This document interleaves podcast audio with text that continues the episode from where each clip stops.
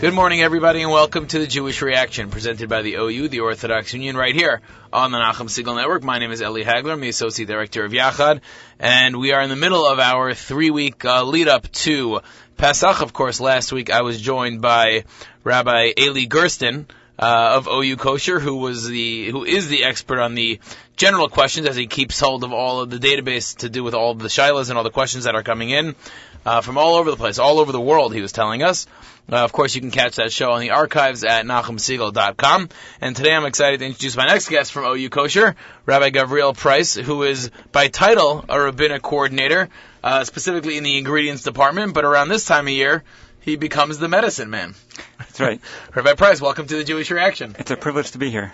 So talk a little bit about, about yourself first, where you're from, how you got into this, um, and how long you've been with the OU and your responsibilities. Well, I'm from Los Angeles. We moved to New York when I was I've 11 heard years of it. old. Heard of it. Um, I um, I was like probably a lot of other people. I was learning in Kollel, and uh, I had a neighbor who is Rabbi Avr- Avram Gordimer, who's a wonderful representative of the OU here in the office too. And he was encouraging me to apply for the OU position. Um, at the time, we were learning all the halachas that were pertinent to kashrus, and so I, I took him up on it, and lo and behold, several weeks later, Rabbi Genack called me in for an interview, and that's how I ended up uh, here with the OU How long have you been here? for about 15 years. Wow. So you were here when it was just a little, little bit of a company, you know? Well, I was here when it was pretty, it was pretty pretty well established, um, but it's been growing since I've been here, and certainly both quantitatively and qualitatively. So we were just talking a little bit off the air before we before we came on, just how fascinating and big and all inclusive the kashrus department is. Like, I'll, you know, one the example that I gave was, and I had this when I had Rabbi Goldberg on the show a few months ago, is you don't realize, or people don't realize, that every step of the process along the way needs to be certified kosher. You know, his example was the truck that comes from, I'm making this, you know, the Domino factory that's going to Atlanta to the Coke factory to make the Coca-Cola. That truck itself needs to be kosher. It needs to be under kosher supervision. And you were just telling me a little bit about one of your responsibilities is overseeing transportation. Talk a little bit just about the how big this operation is and what OU Kosher is doing out there. Right. Well, most people are familiar with the OU on the retail products. That's where they see it on the Coke products or other products. They see an OU symbol, but uh, one just has to spend a little time thinking about all the ingredients in the global supply chain that is required to feed those that sort of incorporate them, become ingredients, restart. That, that one just has to think for a moment about the global supply chain that is the background to each product. The, each ingredient, let's say have a chocolate chip cookie, there's the chocolate chips and there's the flour and there's the sugar, like you mentioned earlier. Each of those in itself has to be certified kosher. And it, sometimes it takes really several steps in a supply chain before it can, you know, sort of manifest itself in a retail product. So the, as a result, the OU has to be on top of it in every step of the game. One part of that, as you just mentioned, is the transportation of the liquid bulk commodities. So one of the opportunities I've had since I've been at the OU is to be involved in the transportation of these commodities, and, and it is a real window into seeing the global transportation of things because we have commodities coming over th- by ship, we have through rail car.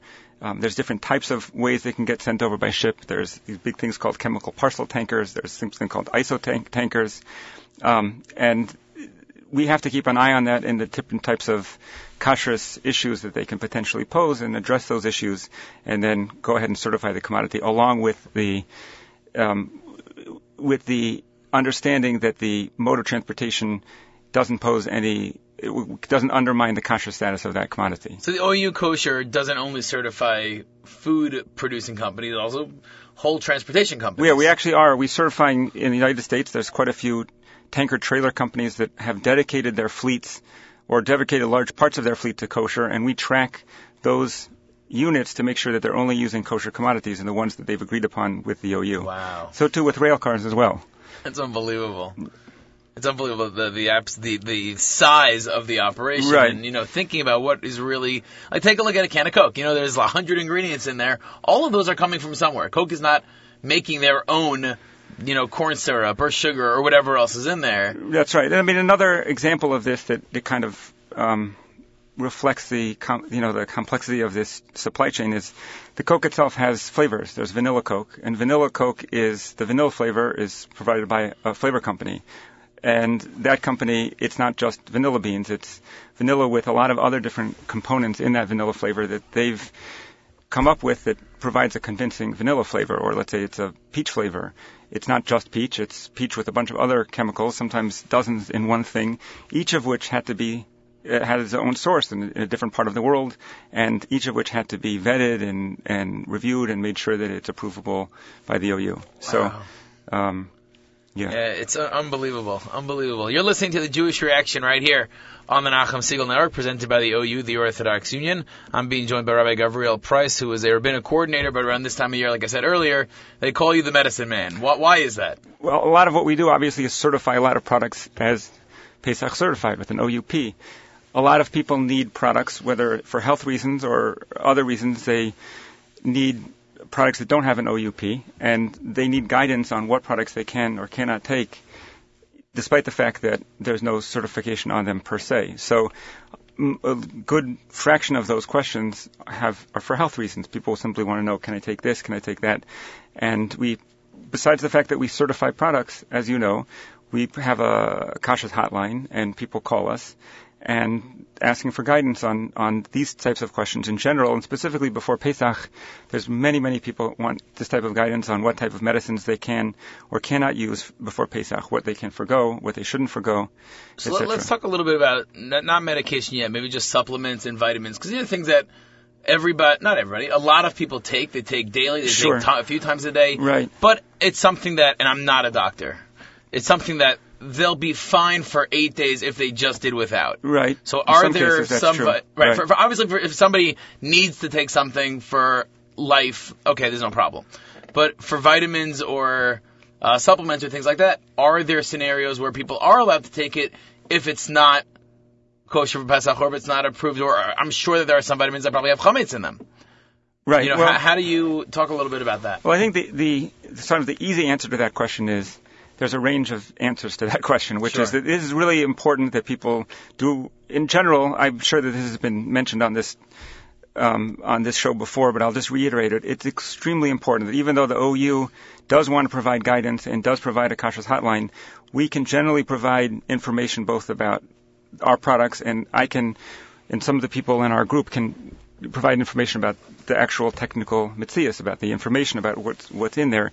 But it's crucial that they develop a relationship with their rabbi because the answers to these types of questions does vary, and also the person's personal situation varies it, it, it, itself. So there's, you know, there are, are rabbanim that are quite machmir when it comes to the medicines, and there's rabbanim that are quite makel when it comes to the medicines. What's considered a food item? What's considered not a food item?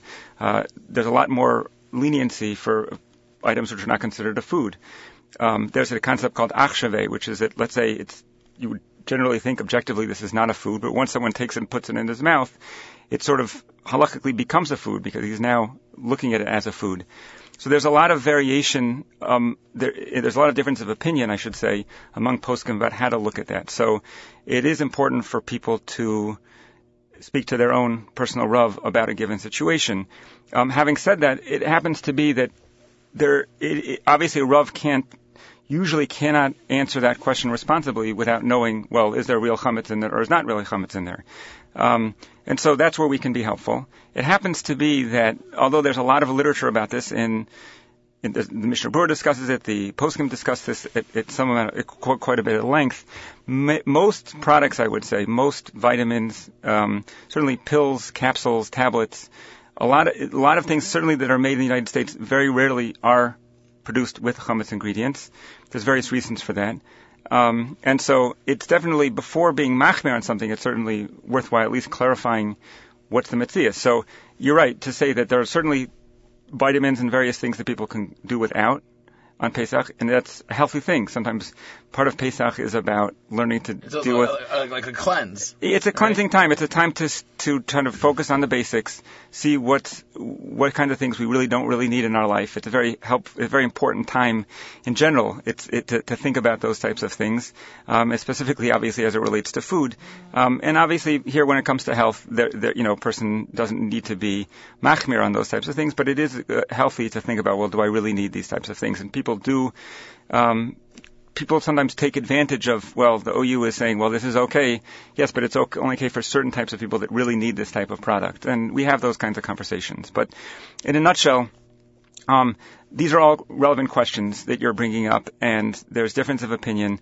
And but as I said, it happens to be that in many cases, um, all the halachic discussions about whether you can take it, even if it has chametz, become immaterial because there's not chametz in a lot of these products anyway. And then, in terms of medication, is it similar also in that if you're taking a medication that let's say you take every single day, do, can you assume that you can continue to take it, or do you again still have to go back and ask, as opposed to a medicine that you know you're, you're only on this for a five day stretch, you're only on this for a ten day dose, or it's something that you should take when you feel you need it. Are all of those different categories of whether or not you can or can't take? Right. Those are all pertinent things to bring up with a Rav. I think, you know, I'm on this and I'm supposed to take it every day. Well, let's say prenatal vitamin. This is a good question. I think different, this is one of the, you know, top 10 questions women take the prenatal vitamins. Um, there's again, I would say that in my experience, first of all, many of the pre- many of the prenatal vitamins that are certified kosher, they're not all certified kosher, but many of them um, that are certified kosher, certainly I, I can't think of an instance where there's a problem of Pesach per se. Um, but again, I, I do want to reiterate that poskim have different perspectives on this. So I, and it's it's worth a person asking his or her own personal Rav, I guess, about these prenatal vitamins. But at the end of the day, you know, that person Rav is still going to need to come to someone, probably the OU, probably to you, just right. in terms of the process or the ingredients or how do they go about producing the medication. That's correct. Mm-hmm. Right. Right. Unbelievable.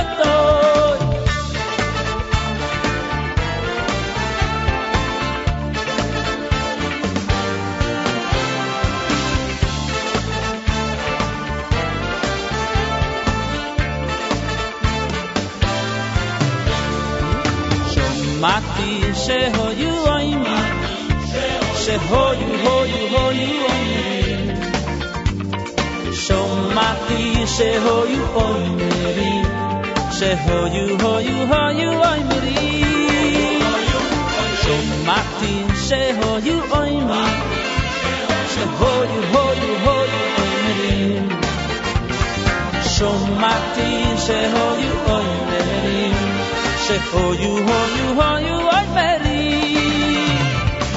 Asle mi, asle mi se vodka.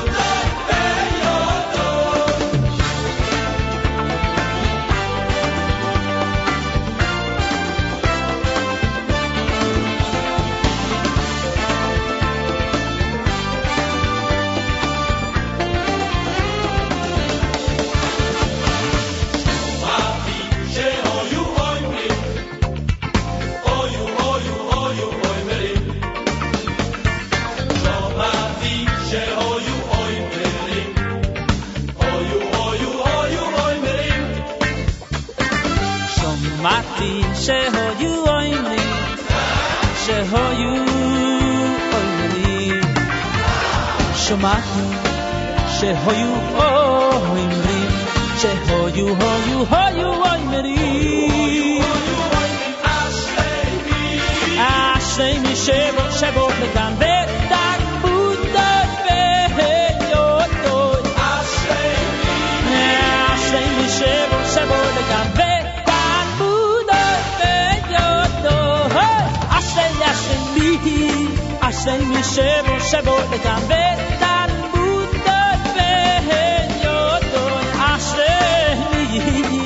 قشنگ میشه با شبانتم بدم بودن به یادم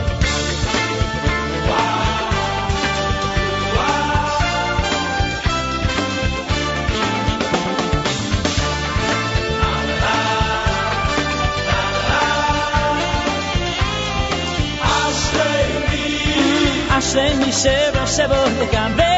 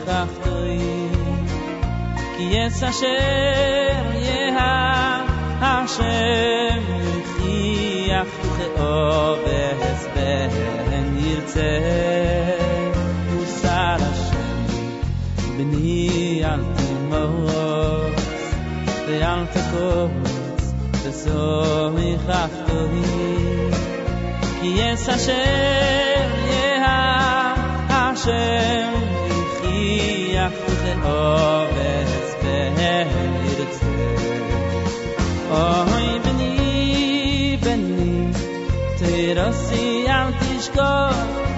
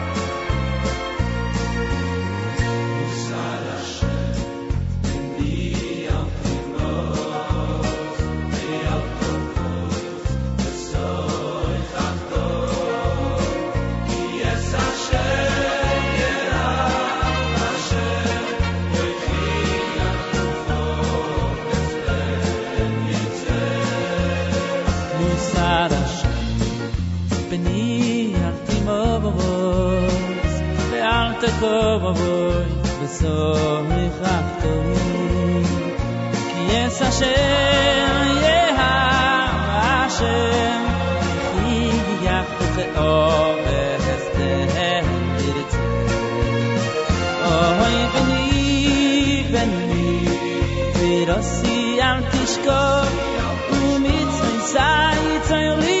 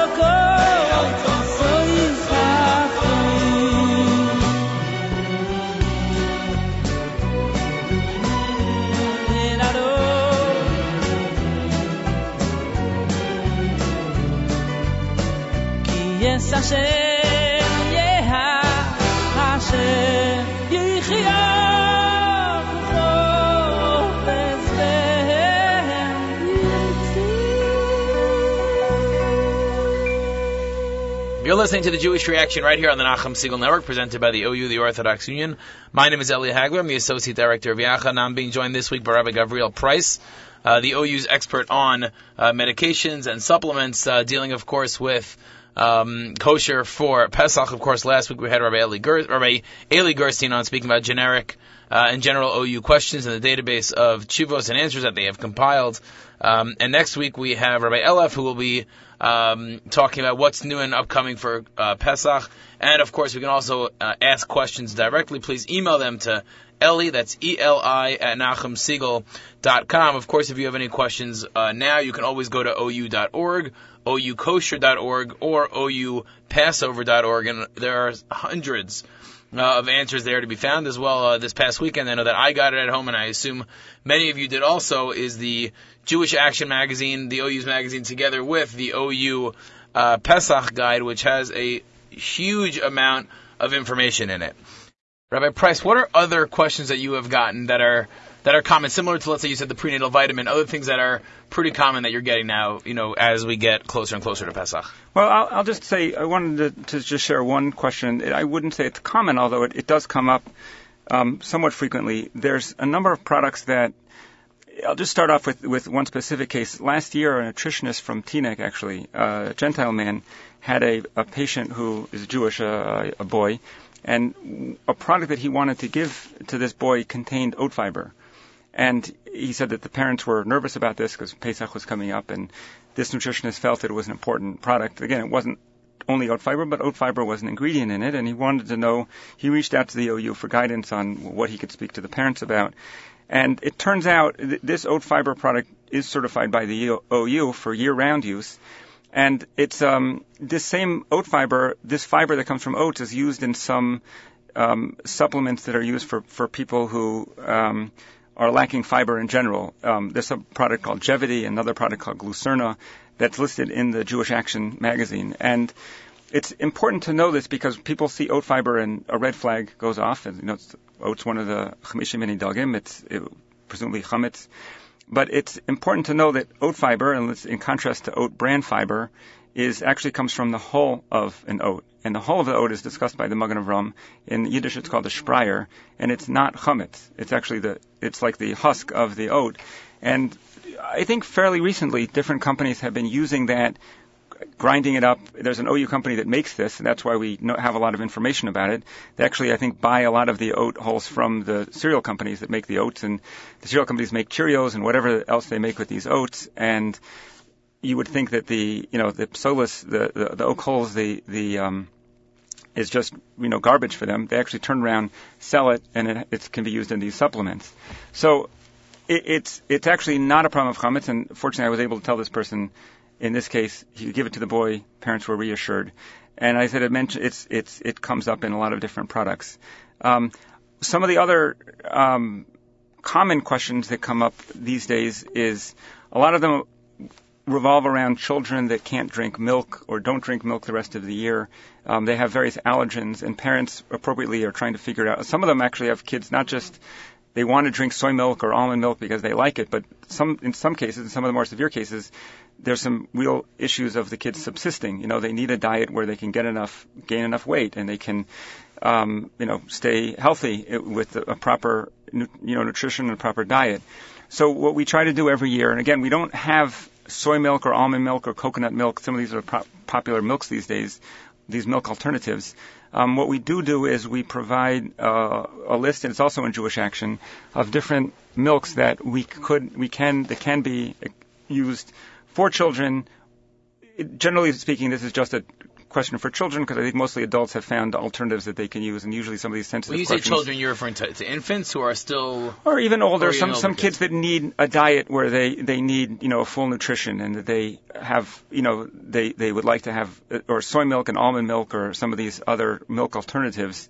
Um, address a need of theirs. So that's a very common question that comes up, and it's actually not all milk, not all milk alternatives are as straightforward as they seem. Um, a lot of them are fine and, and they're listed, and we've tried our best to list brands that are available nationally. In other words, if it's just you know a local Shoprite brand, I don't think Shoprite's necessarily through the whole country, um, but there's Safeway and there's other market brands and different national brands that we do try to make, um, we do try to list so that it is accessible to to many. Um, but there are cases where um, I'll give you an example. Um, Rice Dream is certified by the OU. Um, that's a popular product throughout the year, and a lot of kids like it, and a lot of adults like it. Um, the way that rice starch is made into a sweetener is that there's an enzyme which is used to break the starch. Starch is a very large, very long molecule, and if you break it up in different ways, in certain times, in selected ways, it, it creates a certain sweetness. Um, so they can, they do use an, a, a barley enzyme that can, it's barley based to sort of be an agent of that sweetening process. Um, so the OU generally has taken a machmir approach to say, well, if they're using that as an agent, even though that ultimately it's going to be removed from the product, it may not appear. Actually, I believe it used to appear on the ingredients label. label. It doesn't anymore appear on the ingredients label, but nevertheless, it's something to avoid on Pesach. So, um, just to to kind of flesh that out, the unsweetened Rice Dream is okay for Pesach fine because because it's- it doesn't use that thing. But the regular standard original Rice Dream is problematic. So it's, it's important for people to know that because actually in that case, there's a good argument could, could be made. It's not only prohibited to drink the rice milk, but you can't even own it. Um, so you know, so so sometimes those, those things are worthwhile to clarify. Um, I also just want to take this moment that when we do list these things, we're not saying this is okay for people who are ochle kitniyos. In other words, the OU has a certification, I think it just in the last few years for ochle kitniyos. Um, it's Pesachdik. It's we've looked into it from the beginning to the end. We've verified everything is completely chametz free, and we certify it as such. And people who eat kitniyos can enjoy it on on Pesach. This this the research that goes into these soy milks or these dietary supplements are not it's not of that level. We're going based on various chazakas or based assumptions about how these things are generally made. We don't necessarily check things for Pesach, um, but we're we have basis halachically for making certain assumptions. So the certification level of something which is OUP, but it's for ochle goes far beyond the the research that I'll do in order to make available foods for children or sometimes adults that need those foods. So, for example, a Sephardi person may call me and say, well, I'd like to have this Rice Dream unsweetened, for example. And I said, listen, you can do what you want, but we're not, that's not what we're providing this information for. There's a lot of things, vitamins, they might be bottled, they might be bottled before Pesach, and there's different heterim that you could possibly rely on, but that's not what we're doing here. We're making this available for people who need it. Th- There's clearly so many different scenarios and options out there, and obviously everybody should consult with their local rabbi. Um, but of course, there's a wealth of information out there on OU.org, on OUKosher.org, and OUPassover.org. Uh, you're listening to the Jewish Reaction right here on the Nachum Siegel Network, presented by the OU, the Orthodox Union. My name is Eli Hagler. I'm the Associate Director of Yachad, and you can catch us here every Tuesday morning, morning immediately following Nachum on JM in the AM from 9 to 10 a.m. Uh, I'm being joined by Rabbi Gavriel Price, our rabbinic coordinator with OU Kosher, specializing in uh, vitamins and ingredients and supplements.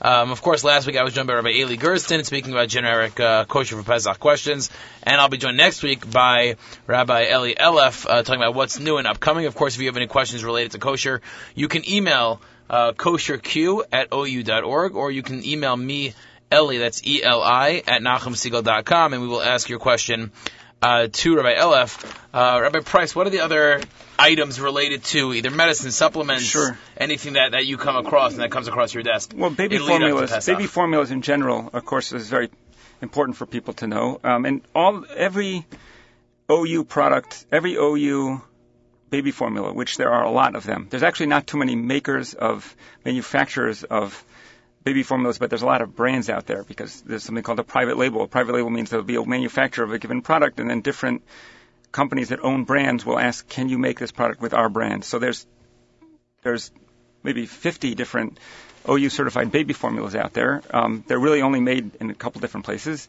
Um, and they're all okay for Pesach, and that's also listed here, and that's an important thing for people But they know. still do need a hechsher.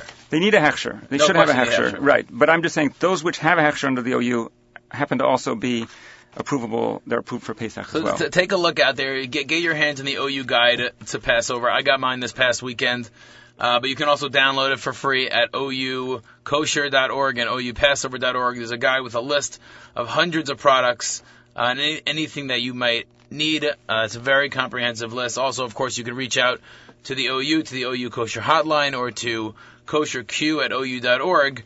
Uh, Rabbi Price, we only have just a few minutes left. Maybe what's one other uh, area of kosher's that maybe we haven't spoken about that might apply to uh, Pesach in relation to medication, supplements, ingredients. One one area that I think would be helpful for the listeners to maybe have some clout in is one of the popular questions that we get addresses um, sugar alternatives on Pesach. People, for various reasons, sometimes very good reasons, don't want to take sugar, and of course they would like to have a sweetener.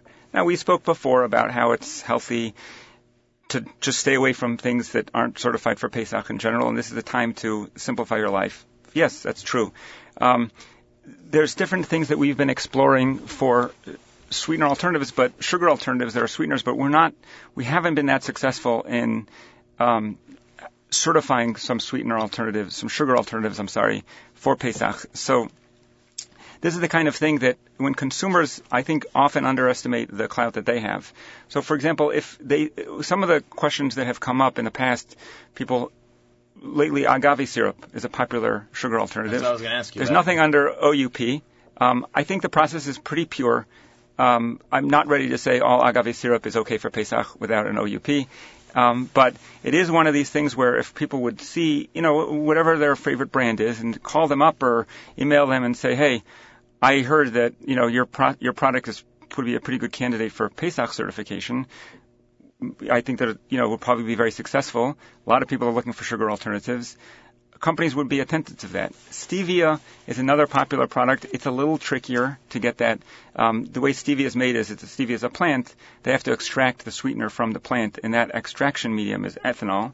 Ethanol can be from chametz, so it's a little more complicated that that would ever be a really good candidate for Pesach certification.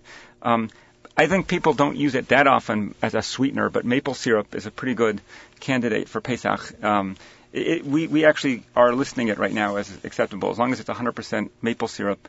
It can it's be fine. It can be use used on Pesach Pesach. You don't need an an OUP, right? But you need an OU. You need an obviously. OU, but you but but you don't need an OUP per se.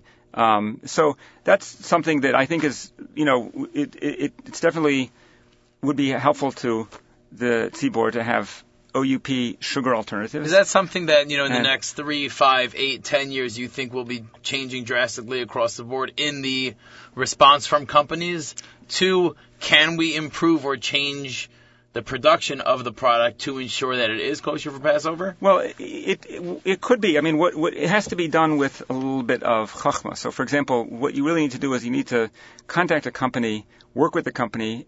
Oftentimes, these companies obviously need some education about what this means. You know, just in sort of just basic technical detail. But what they often don't realize, and it's important to bring this to their attention, is say, hey, you know, if you have an OUP on your product then let's say we're talking about agave syrup. So people will actually buy it for Pesach, and it's not just an eight-day market. Once they have it in their pantry, they might like it and they'll buy it the rest of the year. And so it's a really good way. Let's say they were using agave syrup under company X, and your company Y has OUP, so they'll switch from X to Y, and, And now they've use it all switched. Now they're switched, and it's an important thing, and it's a, it's a true, it's true. This is what people do, and they look at the OUP, and now they see this product and they like it, and wow, you know, maybe I'll just stay with it. So it's important for people to know that if there's a product out there, the OU has some ways of contacting these companies and encouraging them, but there's nothing like the consumer. And so I think that's a very important thing for keep, people to keep in mind. Very, very interesting. Obviously, the amount of time and effort. Like we actually, I asked this question uh, to Rabbi Gersten last week. Let me ask you: For you, when does your Pesach season start and end? Well, we start, of course, after, I mean, you know, already after Pesach, there's all these Chamashol Pesach questions. Uh huh. So I I don't, so it hasn't ended yet. Your Pesach Uh, season really so- ends towards the beginning of June. Right, exactly. So the summertime, um, and I, there happens to be, you know, a lot of quite remarkable questions that come up after Pesach too.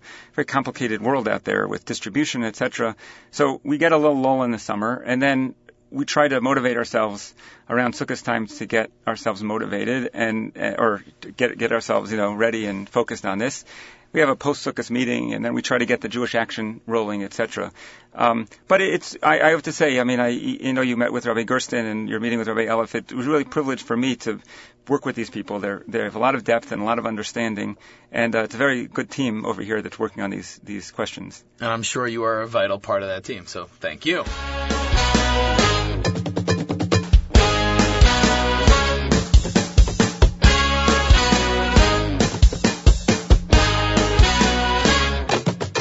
Simura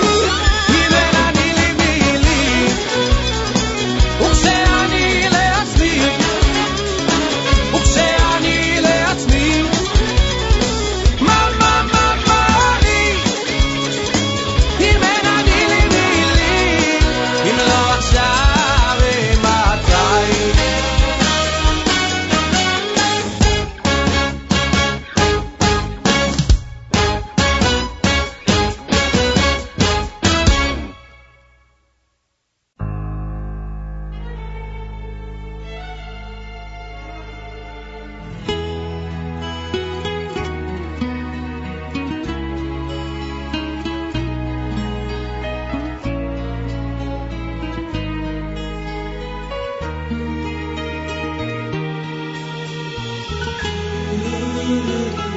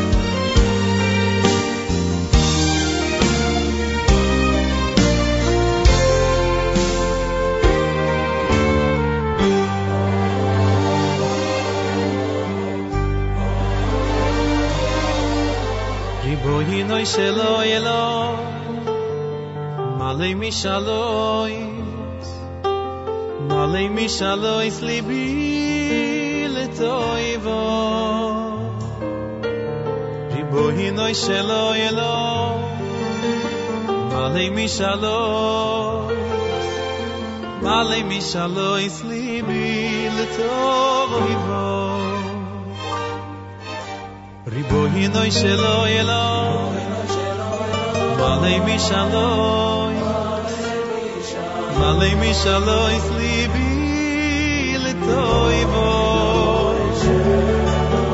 i do ni noy shloi lo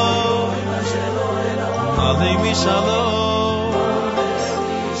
malymi shloi slibil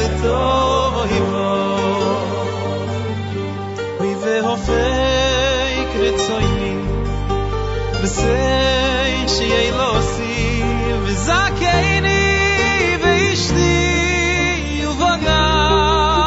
yoy sai la sois ritzoin kho belev ob shol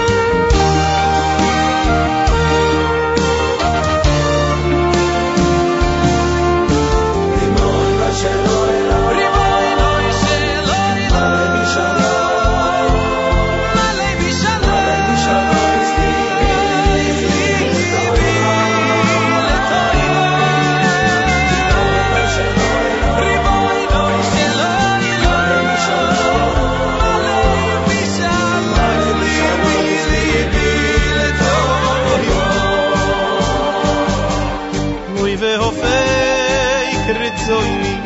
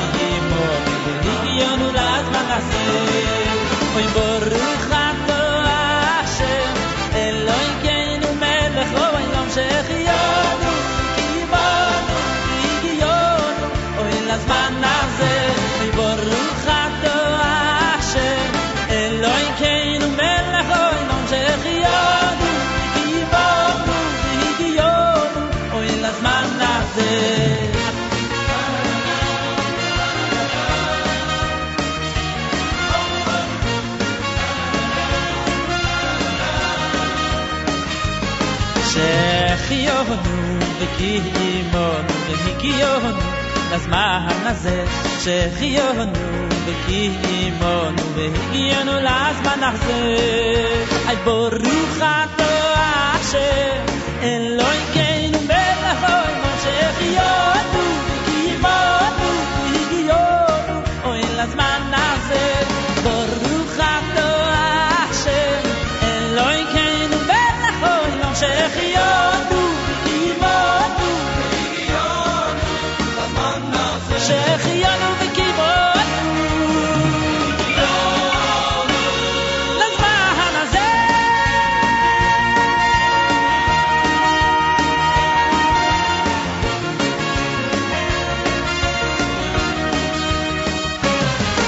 You've been listening to the Jewish Reaction right here on the Nachum Siegel Network, presented by the OU, the Orthodox Union.